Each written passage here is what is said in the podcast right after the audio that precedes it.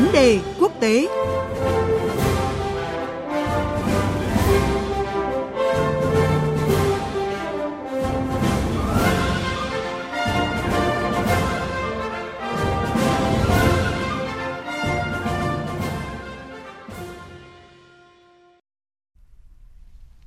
Thưa quý vị và các bạn, diễn ra vào cuối tuần qua, Hội nghị an ninh Munich 2019 có sự góp mặt của 35 nguyên thủ quốc gia, 50 ngoại trưởng, 30 bộ trưởng Bộ Quốc phòng và nhiều tổ chức quốc tế.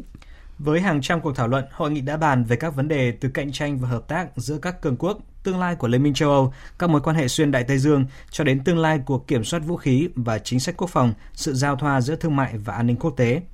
Để hiểu rõ hơn về nội dung của Hội nghị an ninh Munich lần này, chúng tôi à, có cuộc trao đổi với phóng viên Quang Dũng, thường trú Đài tiếng nói Việt Nam tại Tây Âu. Bây giờ, xin mời biên tập viên Quỳnh Hoa bắt đầu cuộc trao đổi. À, vâng, xin chào anh Quang Dũng ạ. Xin chào biên tập viên Quỳnh Hoa, xin kính chào quý vị thính giả. Diễn ra trong cái bối cảnh thế giới đang phải chứng kiến hàng loạt cuộc khủng hoảng thì Hội nghị An ninh Munich 2019 đã thu hút sự quan tâm của dư luận. Vậy anh có thể cho biết cụ thể các nội dung thảo luận tại Hội nghị An ninh lớn nhất toàn cầu này?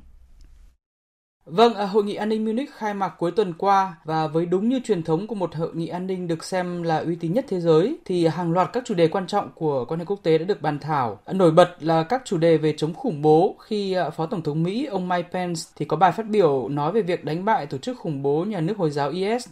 và về chiến lược rút quân Mỹ khỏi Syria. À, tiếp đến là chủ đề về hồ sơ hạt nhân Iran khi Ngoại trưởng Iran là ông Javad Zarif thì lên tiếng kêu gọi châu hành động nhiều hơn để cứu vãn thỏa thuận hạt nhân năm 2015, đồng thời cảnh báo là nguy cơ xảy ra chiến tranh giữa Iran và Israel thì hiện đang rất cao. À, trong lúc đó thì Mỹ lại kêu gọi các nước châu Âu rút khỏi thỏa thuận hạt nhân Iran cùng với Mỹ. Một chủ đề khác cũng rất được chú ý là về việc giải trừ quân bị khi à, các lãnh đạo châu Âu, mà cụ thể là Thủ tướng nước Đức chủ nhà là bà Angela Merkel thì kêu gọi các nước thực thi các cam kết giải trừ quân bị và kiểm soát việc chạy đua vũ trang Đặc biệt là trong bối cảnh mới đây thì Mỹ đã rút khỏi hiệp ước về các lực lượng hạt nhân tầm trung là INF với Nga. Ngoài ra thì còn rất nhiều chủ đề lớn khác đã được bàn thảo như là cuộc khủng hoảng tại Venezuela hay là quan hệ giữa Nga với phương Tây, rồi là vai trò cũng như là đóng góp của Trung Quốc đối với an ninh thế giới. Về tổng thể thì có thể nói là hội nghị an ninh Munich năm nay thì đề cập đến hầu như tất cả các vấn đề nóng nhất của an ninh thế giới à, tại cả các phiên thảo luận chính thức lẫn các cuộc gặp cũng như là các phát ngôn bên lề. Và đây thực sự là một cuộc gặp gỡ à, đối thoại an ninh thường niên rất chất lượng với sự góp mặt của nhiều nhà lãnh đạo cấp cao của nhiều cường quốc trên thế giới.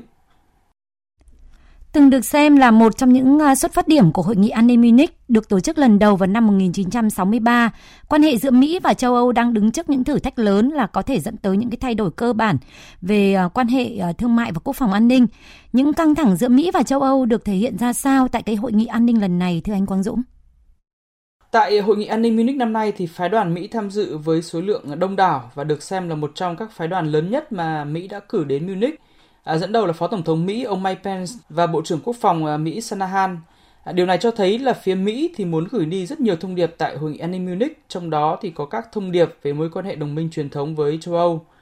À, tuy nhiên thì cuối tuần qua thì mối quan hệ này tiếp tục à, chứng kiến rất nhiều căng thẳng.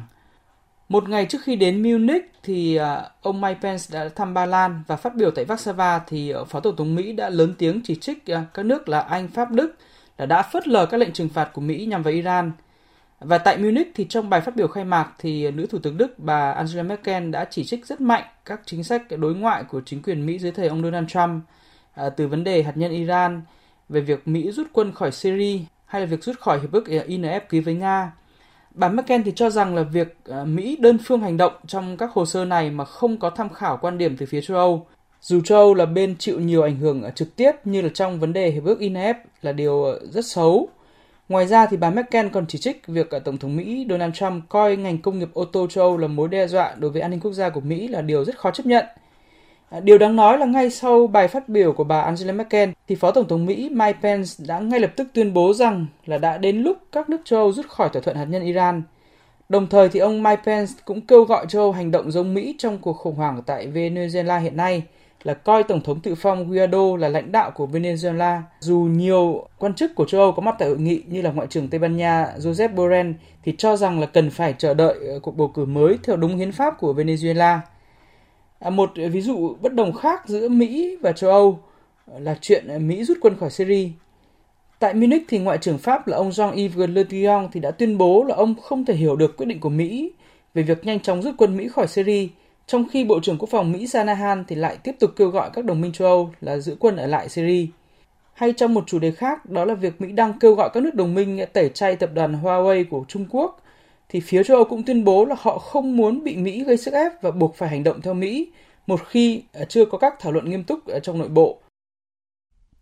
là diễn đàn toàn cầu cho các vấn đề an ninh của thế giới thì dư luận kỳ vọng gì từ cái hội nghị an ninh Munich 2019 thưa anh Quang Dũng?